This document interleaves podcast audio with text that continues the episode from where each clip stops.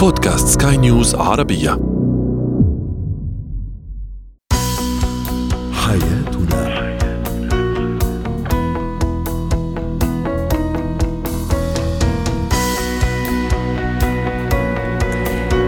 مستمعينا الكرام أهلا بكم معنا إلى حياتنا. فضاؤكم اليومي الذي يعنى بشؤون الأسرة وباقي الشؤون الحياتية الأخرى والذي يمكنكم الاستماع إليه عبر منصة سكاي نيوز ارابيا dot com slash podcast وباقي منصات سكاي نيوز العربية الأخرى. وأيضا يمكنكم مشاركة آرائكم وتعليقاتكم على رقمنا الهاتفي 0561 88 6223 وإضافة 0971 لمن هم خارج الإمارات.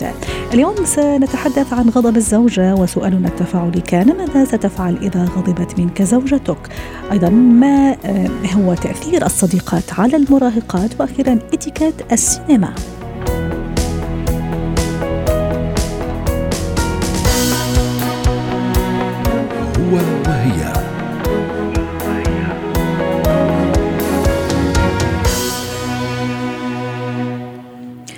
شك أن الحياة الزوجية فيها فترات من المشاكل والخلافات. أحيانا هذه الخلافات تشكل أو تشعل ثورة من الغضب.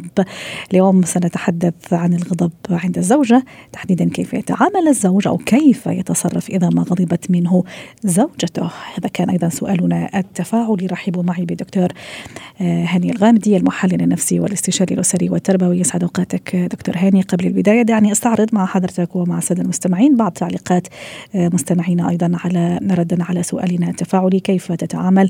أو كيف تتصرف إذا غضبت منك زوجتك؟ على رقمنا الهاتفي على رقم الواتساب جاتنا بعض التعليقات. تعليق يقول أطنشها. تعليق آخر يقول أعطيها كم كلمة حلوة. في تويتر أيضا تعليق يقول أتعوذ من الشيطان وأرقد بالحوش. أيضا عبد الحكيم احاول أخرج من الحوش لين تهدى الأمور وبعدين أجي أتعزز. دكتور هاني دائما كنا نتحدث في حلقات سابقة عن عن الزوج عندما يغضب وحاولنا أنه نعطي بعض التفسيرات لغضب الزوج وأيضا كيف يجب على الزوجة أن تتصرف حتى تمتص هذا الغضب حتى يهدأ الزوج. خلي اليوم راح نعكس الآية الزوج كيف يجب أن يتصرف عندما تغضب الزوجة. في البداية يجب أن نحط في الحسبان إنه المرأة تمر بأيام معينة عندها اختلالات في بعض الأمور الخاصة بالهرمونات وبالتالي يجب مراعاة هذا الأمر ويجب تفهم الرجل الزوج بأن هذه الأيام تحتاج فيها هذه الإنسانة إلى بين قوسين خلينا نقول جزء من التوائم، التطنيش، التغافل، التجاوز، التسامح لأنه الوضع في هذه الأيام اللي هي أيام الدورة الشهرية المعروفة قد إنها تصل بهذه المرأة إنها تخرج عن النص بشكل أو بآخر. ولكن يا بنتي ويا أختي بلاش نستغل إنه والله أنا امرأة وأنا بيجيني يا أمال بارك الله فيك بيجوني كثير من الناس تقول لي والله دكتور أنا عندي الهرمونات بتاعتي كانت ضاربة طب أنا مالي ومال الهرمونات؟ الهرمونات بتاعتك هذه تكون أيام الدورة وليس طول الشهر. الإشكالية إن بعض البنات والزوجات يستغلوا هذا الأمر وتتعود النفس على ألفاظ غير لائقة على بعض الأمور اللي ممكن فيها استمراء بإنه والله هو حيتحملني. طيب السؤال اليوم والكلام اليوم كيف هذا الزوج يتحمل هذه الزوجة؟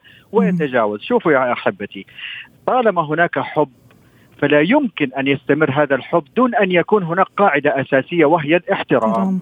إذا إذا ما عندي احترام تجاه الزوج ما عندي احترام تجاه تجاه الزوجة والله لو كان حبنا حتى واصل لأقصى الأرض إلا ما ينتهي من خلال هذا الأمر المهم جدا وهو الاحترام، اذا أنت يا رجل من المفترض إنه ما تهبط لو جاز التعبير يا أمال بين قوسين وكان هناك اختلال لبعض الأمور أثناء دورة شهرية أو أيام معينة في الشهر إنك تهبط بفكرك إلى إنك تعاند ولا إنك تحط راسك براسها ولا مشي لها الأمور يا أخي ومشي لها الأمور يا ابني بارك الله فيك. وطالما أن هناك احترام وحب حتمشي السفينة. وأنت يا ابنتي وانت يا أختي لا تستغلي هذا الجانب بانه أنا والله الهرمونات عندي ملخبطة وأنا باخذ دواء ما أعرفش إيه لأنه بيجيني حالات كثيرة يا امال. عندي بعض النساء بيستخدموا أدوية لمدة طويلة من الزمن ثلاثة شهور أو ست شهور وبتحط العذر إنه أنا عصبية لأنه أنا عندي دواء معين بأخذه. طب دكتور معلش أيضا في أحيانا أسباب أخرى لغضب الزوجه يعني حتى ما نحصرها فقط في هذا السبب خلينا نقول البيولوجي إذا صح التعبير. ممكن هو عمل شيء أغضبها ممكن أيضا الاولاد ممكن يعني في في ظروف كثيرة وفي أسباب كثيرة في الحقيقة. طبعا.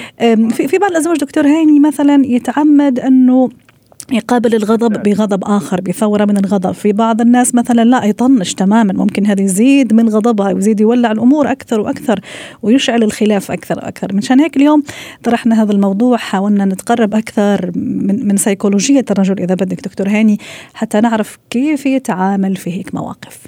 المحب المحترم حيحتويها. المحب والمحترم يا أمال. إنما المهايط اللي أنت زوجة وأنت أجيب غيرك وأنت وأنت والكلام اللي بنسمعه بكل أسف فهو سيستغل هذا الموقف سواء كان الأمر آه، جسدي نفسي أو عقلي أو آه، وقت محدد.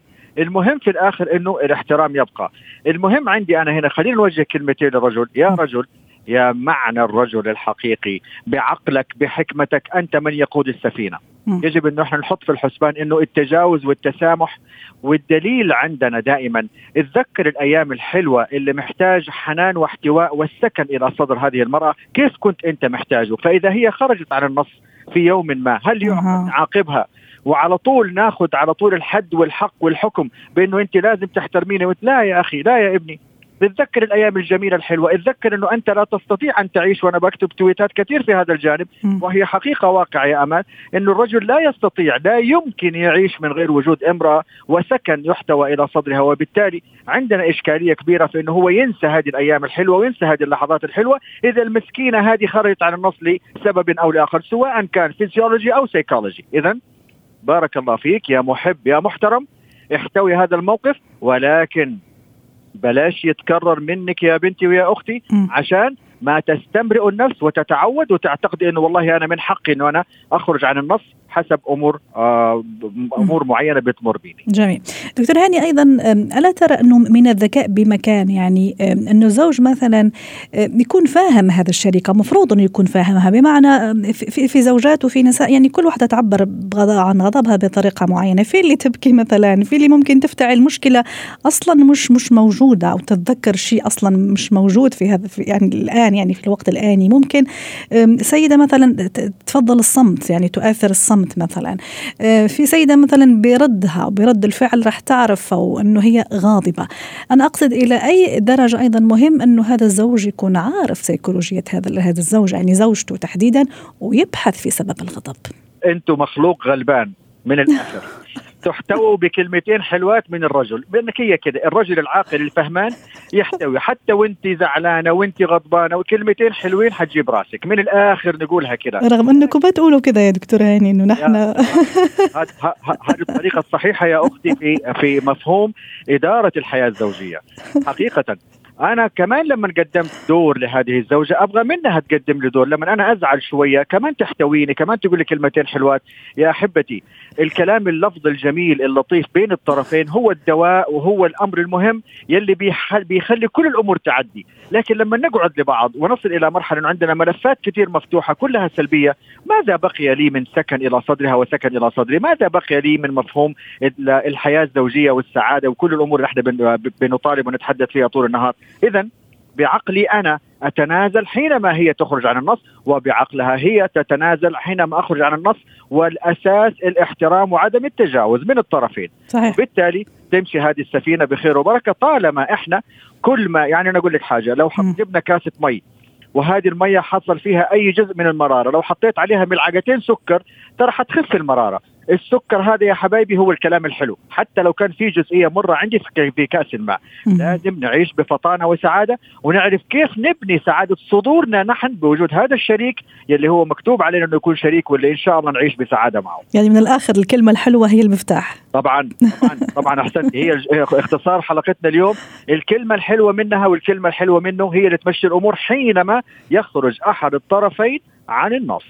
شكرا لك يا دكتور هاني الغامدي المحلل النفسي والاستشاري الأسري والتربوي ضيفنا من جدة. يعطيك العافية. زينة الحياة.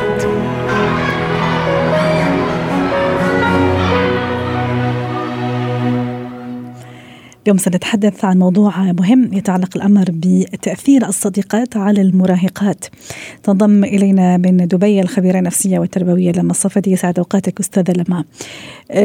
دائما نقول ونعيد في كل مرة يكون الحديث عن المراهقة أنه مرحلة حساسة جدا وحرجة لكن في نفس الوقت يعني عادية. إذا ما عشتها أنا ك كولي أمر كأب وأم أنه لازم أنا أخذ بيد ابني أو بنتي إلى بر الأمان بالعكس ستكون جميلة وممتعة لأنه أيضا على قد ما هي صعبة عند البعض على قد ما في أشياء جميلة تكون في هذا المراهق أو المراهقة يجب أن نستفيد منها. اليوم سيكون لنا أو سنتحدث عن أثر الصديقات على بنتي المراهقة سواء سواء عفوا إيجابا أو سلبا. دعيني أبتدي من الإيجابيات. كيف أعرف أنه أنه بنتي مثلا المراهقة؟ تحديدا اليوم عن المراهقة عن البنت. آه، صديقتها آه، من الصديقات الجيدات اللي دائما تحفزها على الإيجابية دائما يعني تأخذها لمنطقة جيدة إذا صح التعبير. أولا بهذا الزمن أن يكون لدى أولادكم أصدقاء فأنتم محظوظون يعني تخيلي لأنه الانعزال الاجتماعي اللي عم بيصيب المراهقين أنا بعتبرها ظاهرة لابد الوقوف عنها. أغلب الأهل بيشتكوا بأنه ابني ما بيتواصل مع حدا ما بيحكي مع حدا وما عنده أصدقاء. والنقطة الثانية بأنه أغلب المراهقين بيكونوا عندهم إحساس بعدم الثقة اللي أنا بشوفه. فبالتالي دائما بقول بأنه أنا بخشى بيكونوا بيتمسخروا علي بيضحكوا علي. فبالتالي مشكلة كبيرة. فمبدئيا وجود الأصدقاء هو نعمة ودليل على أنه أولادكم متفاعلين اجتماعيا مع الآخرين. فهي نقطة إيجابية حد ذاتها. النقطة الثانية التأثيرات الإيجابية اللي نحن بنشوفها لما بنشوف أولادنا عندنا حالة رضا داخلي على أدائهم. يعني مثلا بنشوف بنتنا مبسوطة لأنه صديقتها بتحثها على أو بتساعدها دراسيا بنشوف أشياء تفاصيل إلها علاقة بالسلوك أو بتفاصيل لما مثلا هي الأم لازم تنتبه لها. لما صديقة بنتها بتقرر تزورها فننتبه إنه الأم أم الصديقة. الصديقة مهتمة تسأل عن التفاصيل. أها. يعني يعني البيئة اللي جاية منها هذا الصديقة. تماما تماما. أه. يعني هي تفاصيل واقعية. أنتم في البيت مين مع بنتي وين رح تكون؟ فهون أنا أدرك بأنه هي فعلا الصديقة آتية من بيئة محترمة أو خلينا نقول من أهل متابعين. بينما العكس لو أنا مثلا انتبهت بأنه أنا بنتي صديقتها عندها من الصباح وصار الوقت ليل ما حدا اتصل ولا سأل ولا حدا حتى فكر يجي ياخذها فهون شوي لازم دور أكثر وراء آه تفاصيلها الأسرية. طيب إذا لا سمح الله أنه صديقة يعني إذا صح التعبير من صديقات السوء. أيضا زي ما للصديقة الإيجابية تأثير أكيد لهذا النوع من الصديقات تأثير لكن سلبي للأسف ويجب أنه ننتبه له فعلا. مشان هيك اليوم حبينا نتحدث عن هذا النقطة اللي هو تأثير الصديقات على المراهقات. كيف لا سمح الله إذا فعلا هذا الصديقة من صديقات السوء؟ وعم تأثر سلبا على بنتي كيف لازم أنتبه؟ كيف لازم عيني تكون عليها؟ وعلى الصديقة أيضا حتى أنقذ الموقف؟ اولا لابد اني أكتشف فعلا شو التأثير السلبي. للأسف أحيانا يعني أحكي لك هيك قصص واقعية. أحيانا الأم بتقول فلانة بتأثر على بنتها بس اللي بيطلع العكس بنتها هي اللي عم بتاثر على الآخرين. هون لابد أنه نكتشف فعلا مين هو المؤثر لأن هي جدا نقطة مهمة حتى نكون عارفين بأنه فعلا ممكن تكون الخلل فينا. كل إنسان ممكن يكون عنده خلل ببيته. طب وكيف كيف أعرف انه انه أنه الصديقة هي اللي عم تأثر على على البنت؟ وعلى بنتي يعني. إنه هي عم بتأثر على البنت لما أنا أكون عندي بنتي هي ماشية لسنوات طويلة على نظام معين أسرية و خلينا نقول سلوكية فجأة تغيرت. يعني مثلا طبيعة لبسها كانت تلبس لبس بطريقة معينة فجأة خلال فترة بسيطة قررت بإنه هي تروح للبس معين. النقطة الثانية مثلا نحن لما نشوف عادات التدخين عادات السهر لوقت متأخر عادات الخروج المتكرر. يعني هي كل ما يخالف السلوك المتعارف عليه أو اللي هي الأم عارفة بأنه أنا مربيه أولادي بهالطريقه فكل سلوك بيعادي فأنا بالتالي هون عندي خيارين. بنتي يا اما هي بتتواصل مع غرباء على ال social media ومتاثره بآراء أشخاص أنا ما بعرفهم مختفيين يا أما الأصدقاء المقربين منها هم بيكونوا المتهمين رقم اثنين واللي هن مأثرين على سلوكها خصوصا لما مثلا أولادنا بيقولوا أستاذة إنه تعرفنا على اصدقاء جدد. فبالتالي خلص واضحة النقطة. واضحة الفكرة بإنه أنا بنتي هي متأثرة فعلا باللي بصير. حاليا كمان كثير طبيعي إنه يكونوا أولادنا متأثرين واحيانا متطرفين بالتأثير اللي أحيانا لا عاداتنا ولا تقاليدنا بتتقبله. صحيح. اللي هي طريقة الميك اب اللبس. أحيانا حتى لبس ممكن يكون محتشم ولكن بطريقة هذا أحيانا بيكون لبس فضفاض أو تابع لحقبه زمنية معينة لأنه هو بيكون ترند هون لا. هون أنا بطلب من الأم بإنه انت بدك تطولي بالك. يعني أها. لأنه لأنه أنا كنت راح أقول نقطة مهمة جدا الست. لما تعقيبا على هذا الكلام اللي حضرتك عم تقولي المراهق يعني أكيد عنيد أكيد رح يعند أكيد رح يقاوم. أنا لما أقولها مثلا صديقتك مثلا مش عجبتني أو بيئتها مش ولا بد أو طريقتها مش ما تناسبنا كأسرة أو كعائلة أكيد رح تعاند. كيف آخذها أنا بالحسنى زي ما بيقولوا؟ كيف التصرف؟ أول شيء يمنع بأنه نحن نوجه انتقادنا لصديقة بطريقة مباشرة. يعني أنا مثلا لو بنتي عندها صديقة اسمها مريم اسمها سارة فيمنع إني أنا أقول شوفي بتعرفي سارة أنا مش عجبتني لا نحن اللي بنعمله العكس. نحن بنخليها هي تحس بتأثير سارة المزعج عليها. كيف؟ رائع. إنه أنت ملاحظة بإنه أنت بالسابق كنت أكثر متفوقة دراسيا. طب شو اللي صار؟ نترك الموضوع وكأنه تساؤل عام. انت ملاحظة بأنه انت مثلا هاي الفترة تغيرت طريقة لبسك؟ مع إنه لبسك كان جميل ومحتشم وكان الكل يقول ما شاء الله على طريقة انتقائك للملابس. طب شو اللي تغير؟ هي عندها خيارين يا أما الإنكار إذا هي حاسة فعلا إنه فلان هو المؤثر فيها أو إنها تعترف أنا متأثرة بفلانه فبالتالي نحن بنتركها هي العقل الباطن تبعها ياخذ هذا الاستنتاج بأنه تأثير السلبي اللي فيني هو آتي من فلانة. بدل إنه أنا بطريقة الأم التقليدية القديمة فلانة أنا غير راضي عنها غير راضي عن بيئتها ابعدي عنها. ما رح تبعد. صح بالعكس رح تدافع عنها بقوه وبقوة شديدة يعني. صدقتي رح تدافع عنها وتتمسك فيها وممكن آه توصل للمرحلة لأنه المراهق عنيد هرمونات طالعة نازلة. ممكن تقول أنا صديقتي متمسكة فيها واللي بدكم إياه سووا. صح. وهي بتصير. صحيح. فإذا نحن لازم أنا أوصل معها بدرجات طولة البال بعيد للأمهات والأباء طولة البال بالتعامل مع المراهقين والمراهقات. لا تقارنوا هذا الجيل بجيلكم وتقولوا أنا عدوري كنت ألبس كنت سوي. لا مختلف الموضوع. نحن الآن خاصة الآن مع ال social media وسائل التواصل الثورة المعلوماتية التكنولوجية يعني ممكن هي حتى عندها صديقتها زي ما تفضلتي في في الإنترنت على على بعد آلاف الكيلومترات مثلا. لكن يعني بتتأثر بيها يعني خاصة إذا من بيئة مختلفة من عادات مختلفة أكيد راح تتأثر يعني. صحيح. بعدين في طريقة ثانية اللي هي القصة. يعني أنا ما بكون عم بوجه حديث لبنتي تحديدا أنا بجمع العائلة وبحكي لهم أنا في زمان كان معنا بنت بالصف هاي البنت فعلا يا حرام ضيعت مستقبلها أنا عم بحكي شوي بطريقة القصص اليوم مشان الأمهات بكل بساطة تاخذ الفكرة. فكانت معنا بنت بالصف ضيعت حياتها ومستقبلها لأنه سوت هيك وهيك وهيك بنتي بتسمع. هون أنا ما وجهت لها طريقة مباشرة وانتقدتها وهي ما معتبرة كلامي إلها ولكن اللاوعي سجل المعلومات. وبعدين تفلتر يعني ال ال تماما. فهي بتشوفيها صارت تدافع وكأنه هي فعلا بيعنيها الموضوع بالله شعور هي دخلت بالحديث. بس هون أنا بكون بلشت أثر فيها. هاي التأثيرات بدها صبر طولة بال مثلا على ثلاث أربع مراحل بعد فترة وبكثير بتصير بإنه هي من نفسها بتقول أنا تركت فلان.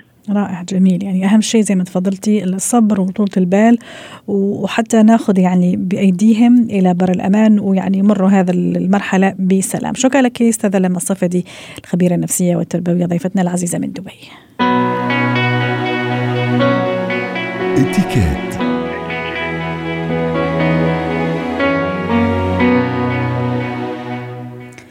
اليوم سيكون لنا حديث أو سنتحدث عن اتيكيت السينما. طبعا السينما تعتبر من أهم الأنشطة الترفيهية في العديد من الأشخاص يحرصون على الذهاب للسينما في عطلة نهاية الأسبوع وأيضا في الإجازات و يعني في المناسبات لما يلتقوا فيها الأصحاب مع بعض والأصدقاء. ما هو اتيكيت ارتياد السينما؟ سنحاول أن نتعرف على إجابة هذا السؤال مع دكتورة سلوى عفيفي خبيرة الاتيكيت ومدربة مهارة الحياة. سعد أوقاتك دكتورة سلوى. طبعا أكيد الآن مع الكورونا وهذا الفترة كثير أثرت علينا وعلى أنشطتنا وعلى حتى ارتيادنا لبعض الأماكن كانت مفضلة لنا في الحقيقة.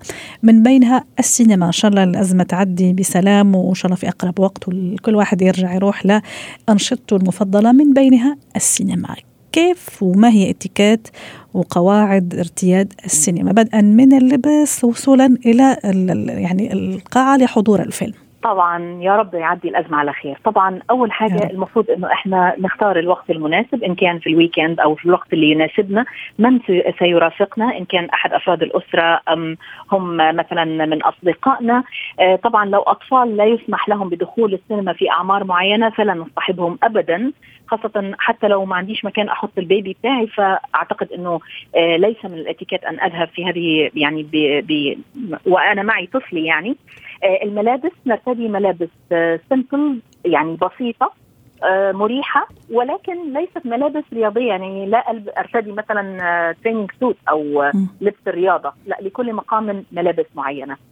آه يعني يفضل مثلا في ناس تتبع الحجز الإلكتروني ممكن إنه نعمل حجز مسبق صح. أو إنه نروح قبلها بوقت معين يعني مش إنه ندخل متأخرين على آه، موعد عرض الفيلم و... واحيانا رايحين مش عارفين أي فيلم راح نحضر ممكن نعمل أزمة في الطابور. بالضبط. نعمل أزمة في الطابور وعند دخول المكان كمان يكون في أزمة. الناس عارفة نكسر متابعتهم يضطروا إن هم يقوموا وهذه البلبلة اللي تحصل، اذا لابد من الالتزام بالوقت المحدد جدا على الأقل ربع ساعة قبل بداية الفيلم.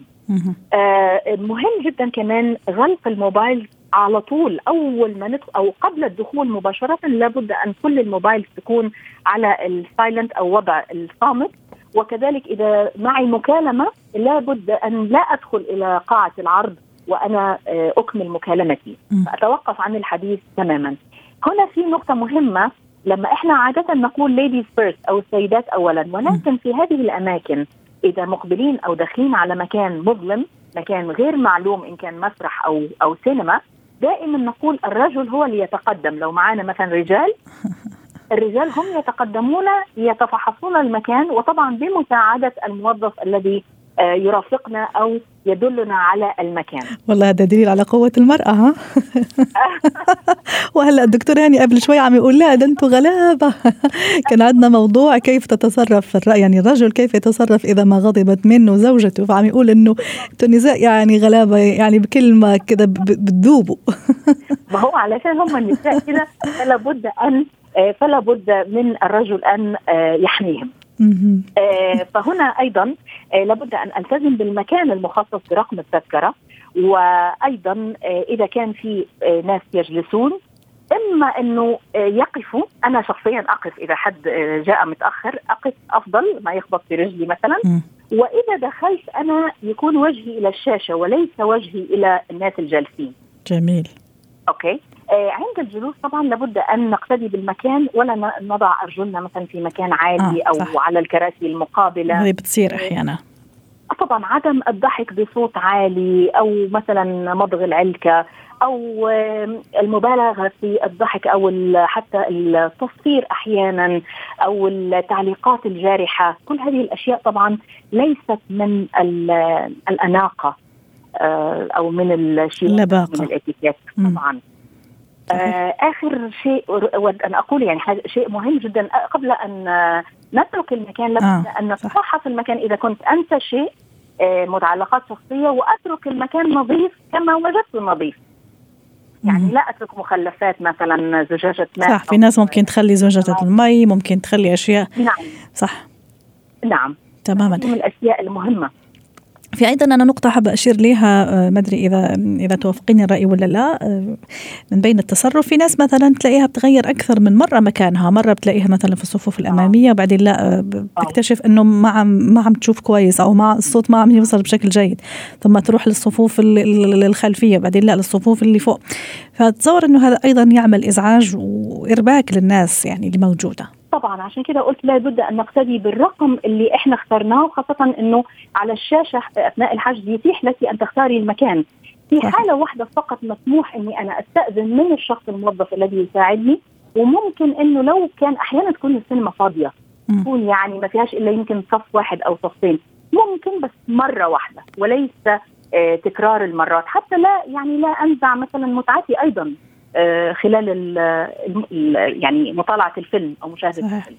آه، أحيانا أيضا آه، يعني قد أضطر لسبب أو لآخر ممكن أنا في نصف الفيلم أو قبل ما يخلص أو في البداية عفوا أكتشف إنه لا غير ممتع يعني مش هذا الفيلم اللي أنا يعني حابة كنت حابة أشوفه مثلا في أنسحب عادي ما في مشكلة في طريقة معينة للانسحاب ست سلوى ولا ولا كيف؟ طبعا ممكن إنه أنسحب وممكن يجيني تليفون مهم أو ممكن يعني ظرف طارئ أو تعبت فجأة. ممكن أنسحب بمنتهى الهدوء أخذ أغراضي وأنسحب من الممر القريب إلي وأخرج بدون عودة. خلاص.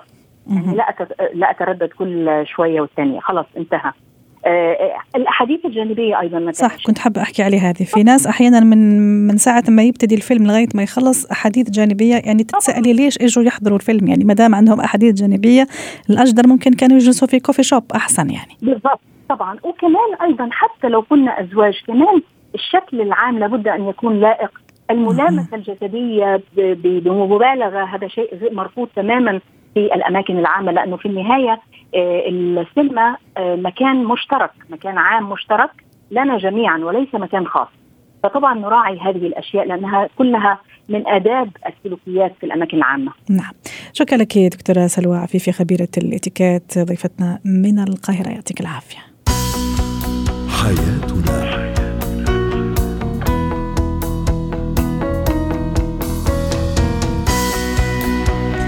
ختام حلقة اليوم من حياتنا. شكرا لكم وإلى اللقاء.